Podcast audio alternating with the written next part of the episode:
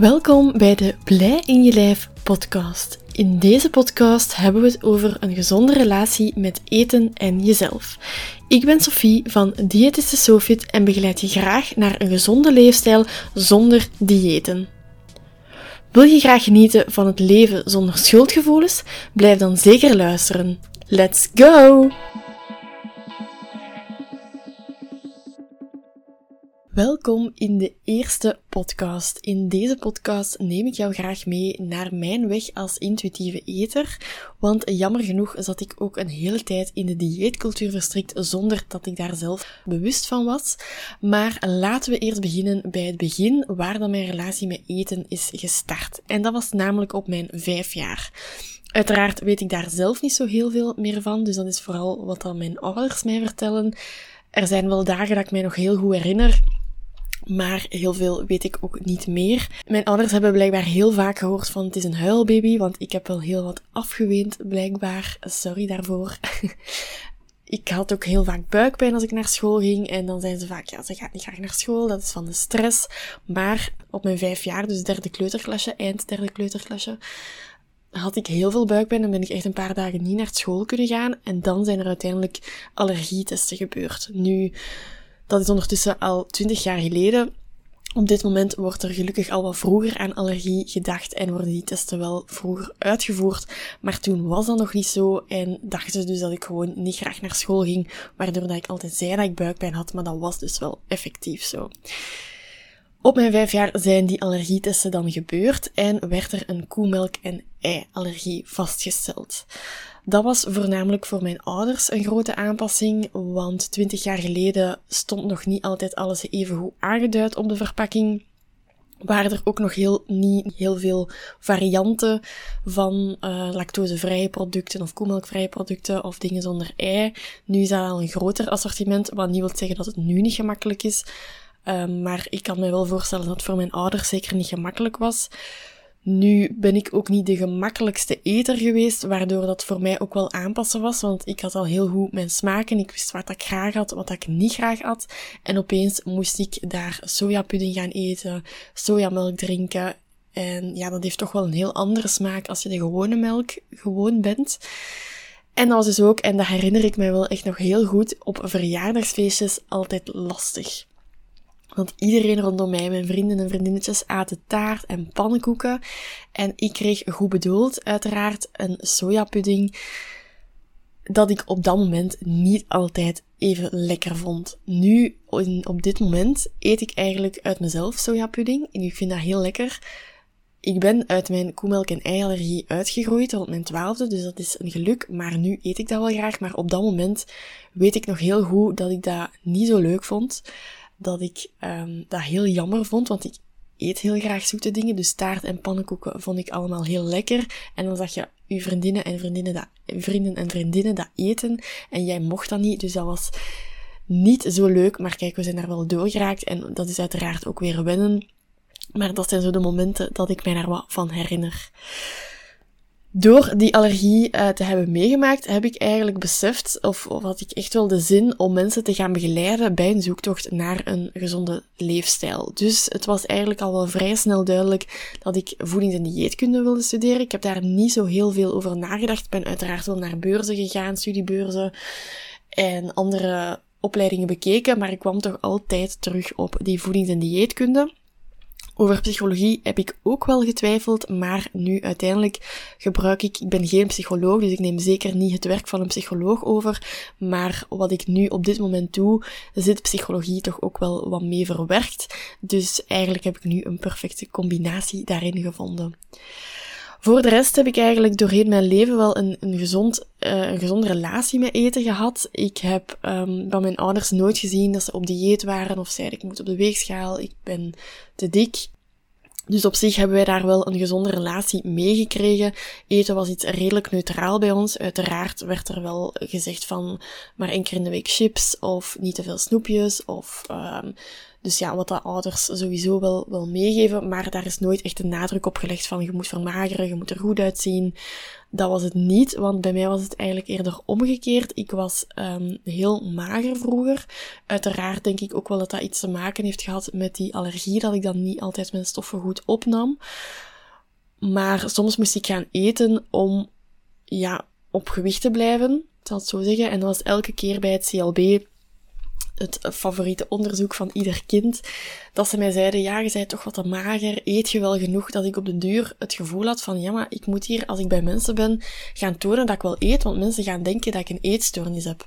En zeker in, in mijn puberjaren, het eerste, tweede middelbaar, had ik het daar wel moeilijker mee, omdat je bewust wordt van je lichaam. En um, ja, het CLB werd dat dan vaak gezegd. Uiteraard, mijn ouders wisten wel dat ik gewoon at. Ik was geen heel grote eter, ik was ook geen kleine eter. Ik had normaal. Dus er was eigenlijk helemaal geen probleem, maar dat toont al aan hoe dat opmerkingen van anderen er wel voor kunnen zorgen dat jij gaat twijfelen aan je relatie met eten. Maar gelukkig is daar eh, verder niks uitgekomen en heb ik gewoon een gezonde relatie met eten behouden. Maar hier wil ik dan ook wel even zeggen, want we hebben het heel vaak over mensen met um, meer gewicht dan zo gezegd of een hoger BMI dan toegelaten is. Die BMI doen we niet aan mee. Maar um, ik wil hier ook wel even naar de mensen een shout-out doen voor die dat misschien wat magerder zijn dan er verwacht wordt en daar opmerkingen over krijgen. Ook dat is niet altijd gemakkelijk. Dus iedereen mag zijn eigen onzekerheden hebben, want dat was bij mij ook wel vaak iets van, ja, ik mag niet zeggen van, ja, ik heb het moeilijk dat ik te mager ben, want veel mensen zouden misschien willen zijn zoals dat ik er nu uitzie. Maar weet hoe dat je eruit ziet, hoe groot dat je bent, hoe klein dat je bent. Het is oké om je onzekerheden te hebben, zolang dat ze u niet beperken. En iedereen mag uiteraard zijn onzekerheden delen. Als dit nu een trigger is voor u van, ja, maar ja, je, hebt geluk, je bent mager. Dat is hier niet de bedoeling van. Het is er gewoon de bedoeling dat iedereen zich mag voelen hoe dat hij of zij zich voelt. En dat iedereen zijn of haar onzekerheden mag hebben en dat we daar elkaar zeker niet hoeven te bekritiseren of te zeggen van nee, je mocht daar niet onzeker over zijn, want als dat er zo is, dan is dat ook zo. Maar bon, laten we verder gaan met mijn verhaal. Ik ben dan uh, in het naast middelbaar gestart met de opleiding uh, voedings- en dieetkunde te volgen. Het eerste jaar was dat redelijk wetenschappelijk, dus kwam er niet zo heel veel voeding aan te pas.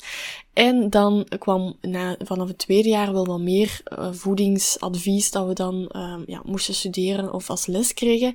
En als ik daar nu op terugkijk, dan word je eigenlijk als diëtiste wel wat opgeleid tot een dieetpolitie. En voor diegenen die nu denken, dieetpolitie, wat is dat? Dat is, ja, iemand of iets in je hoofd dat zegt, dat mocht je, dat mocht je niet. En achteraf bekeken is dat exact wat dat wij aangeleerd krijgen. Ik weet niet hoe dat het nu is, want dat is ondertussen ook al een paar jaar geleden. Dus ik hoop echt uit de grond van mijn hart dat dat al wat beter is. Maar wij kregen echt van, oké, die lijst mogen we van buiten kennen. Dat mag bij dit, dat mag voor te vermageren, zoveel calorieën, zoveel dit. Dus heel erg in een dieetpolitie mindset. En jammer genoeg was er um, op dat moment ook nog niet de social media, hoe dat hier nu is. Waardoor ik eigenlijk ook geen andere manier van werken kende. Dus ik, ik kreeg alleen maar de info van op school. En dan dacht ik uiteraard, oké, dit is hoe het moet. Dit is wat er verwacht wordt. Dus ben ik ook uh, afgestudeerd en meteen begonnen met mijn eigen praktijk als klassieke diëtiste. Ik moet zeggen, ik ben nooit echt de, de super strenge diëtiste, of dat hoop ik toch geweest, waar ik dan zeg, je mocht nooit meer een koek, of je mocht nooit chocolade, of echt in porties gaan spreken, heb ik nooit echt gedaan. Omdat mij dat ook niet, niet goed leek om het zo te doen, omdat ik dat ook niet graag deed, omdat ik dacht, als je nooit meer een koek mocht eten, of nooit meer op restaurant mocht gaan, dat is toch niet leuk, want eten is toch wel iets wat we allemaal doen in, in onze maatschappij en dat verbonden wordt aan leuk en gezelligheid. Dus ik dacht, nee, dat ga ik wel niet doen. Maar jammer genoeg focuste ik toen wel op de weegschaal en zei ik wel, oké, dit maar zoveel keer in de week, dit is minder goed en praatte ik wel echt in slecht en goed. En daarvoor wil ik mij nu hier uh, excuseren naar al mijn lieve cliënten. Ik wist toen gewoon niet beter. Ik heb nu ingezien dat dat niet de manier is, dus sorry als jullie luisteren ik hoop dat ik ondertussen jou wel heb kunnen verder helpen op een andere manier. Want ik merkte dus ook na een aantal maanden van dat patiënten terugkwamen, dat het niet goed ging, dat het gewicht terug naar omhoog was, maar ook dat ze niet goed voelden in hun lichaam en dat ze teleurgesteld waren. En toen bedacht ik echt van, dit kan toch niet? Eten is een basisbehoefte en zou echt geen vijand mogen zijn. We zouden niet tien keer moeten nadenken over wat, of we dat ene snoepje nu wel of niet zouden nemen. Of we toch niet maar eerst best gaan sporten voor we kunnen genieten van chips. En ik moet ook eerlijk zeggen, mijn hart brak dan ook elke keer als ik van iemand hoorde dat hij of zij zich schuldig voelde na een stuk chocola of na een snoepje. Ik dacht, maar dit kan toch niet mijn job zijn voor de komende, komende 40 jaar. Ik haal hier zelf geen voldoening uit, want zelf nooit chocolade eten of zelf nooit meer snoep eten, dat, dat kan ik ook gewoon zelf niet. Dus ging ik echt op zoek naar een andere manier, want ik dacht, we moeten toch vertrouwen op wat ons lichaam ons aangeeft.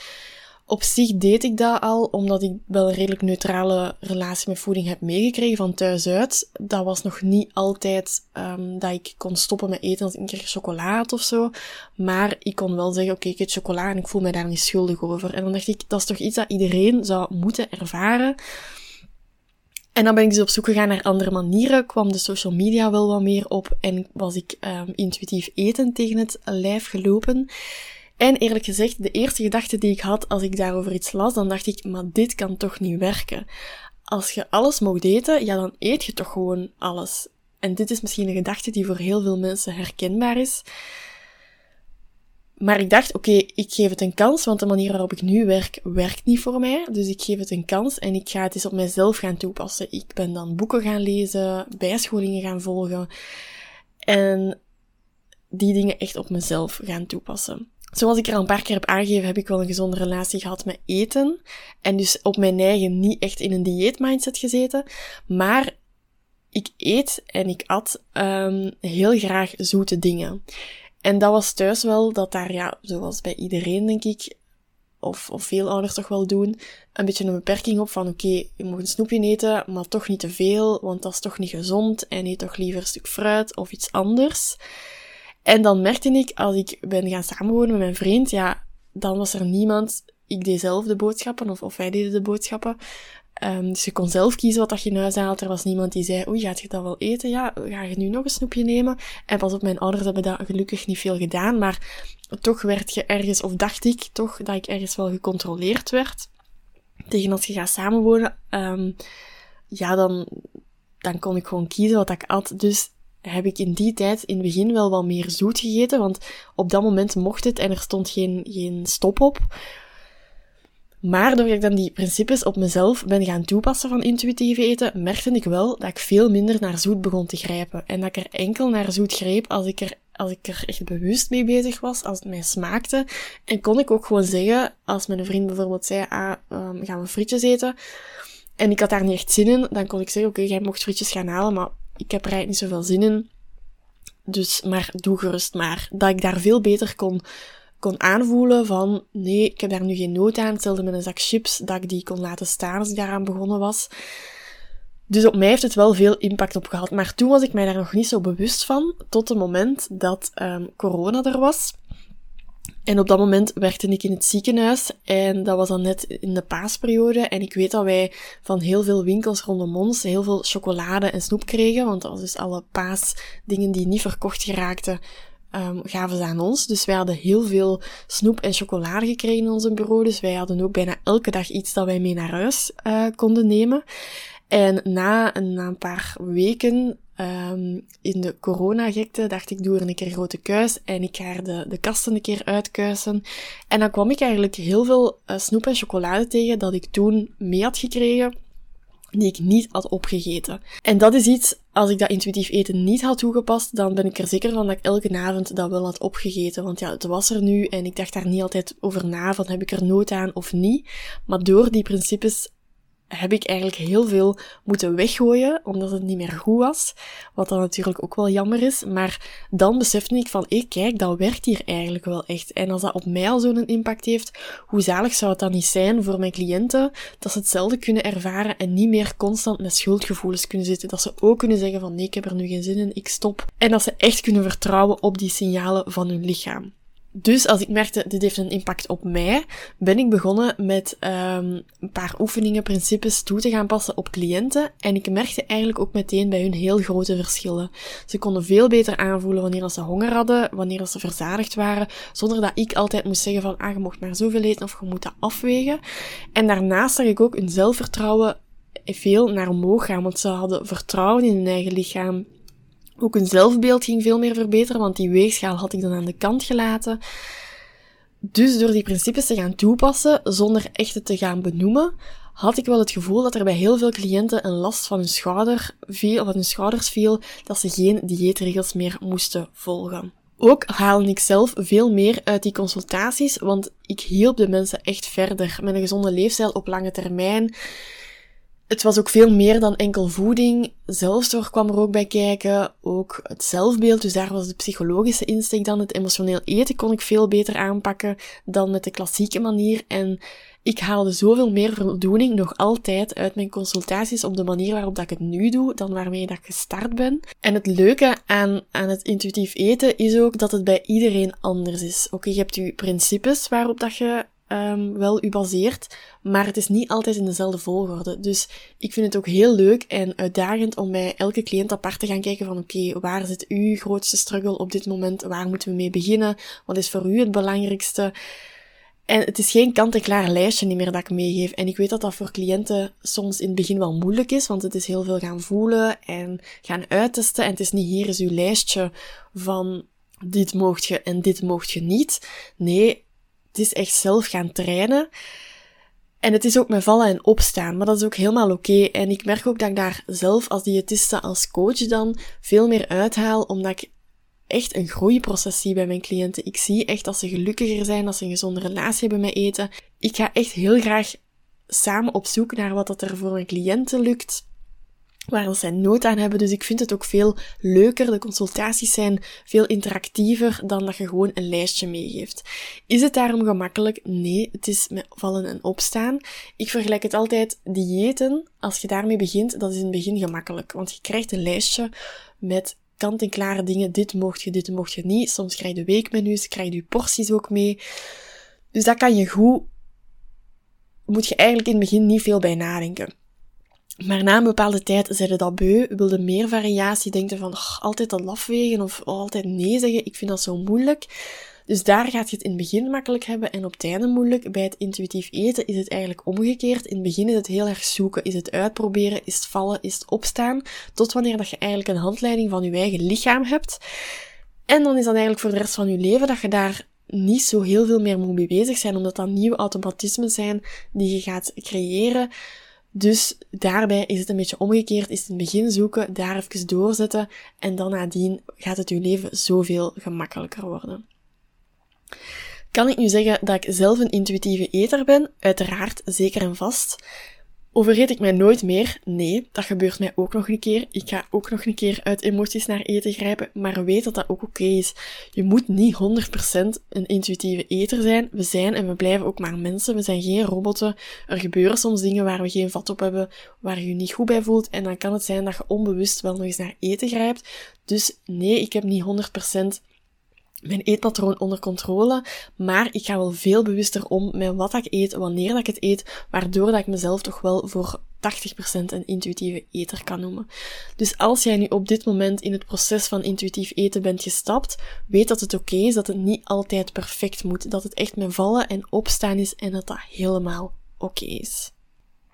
Zo, dit was de eerste podcast. Ik hoop dat je er heel wat aan hebt gehad, dat je dingen hebt herkend of dat je bijgeleerd. En ik zou het dan ook heel fijn vinden om te weten wie dat jij bent en waar dat je aan het luisteren bent. Dus laat mij gerust weten, stuur mij een berichtje via Instagram of um, Deel het in je stories. Tag mij waar je aan het luisteren bent. Dat zou ik super fijn vinden. En dan wil ik jou ook nog heel graag bedanken dat jij hier bent. En je kan meteen door naar de tweede podcast, want die staat ook al online.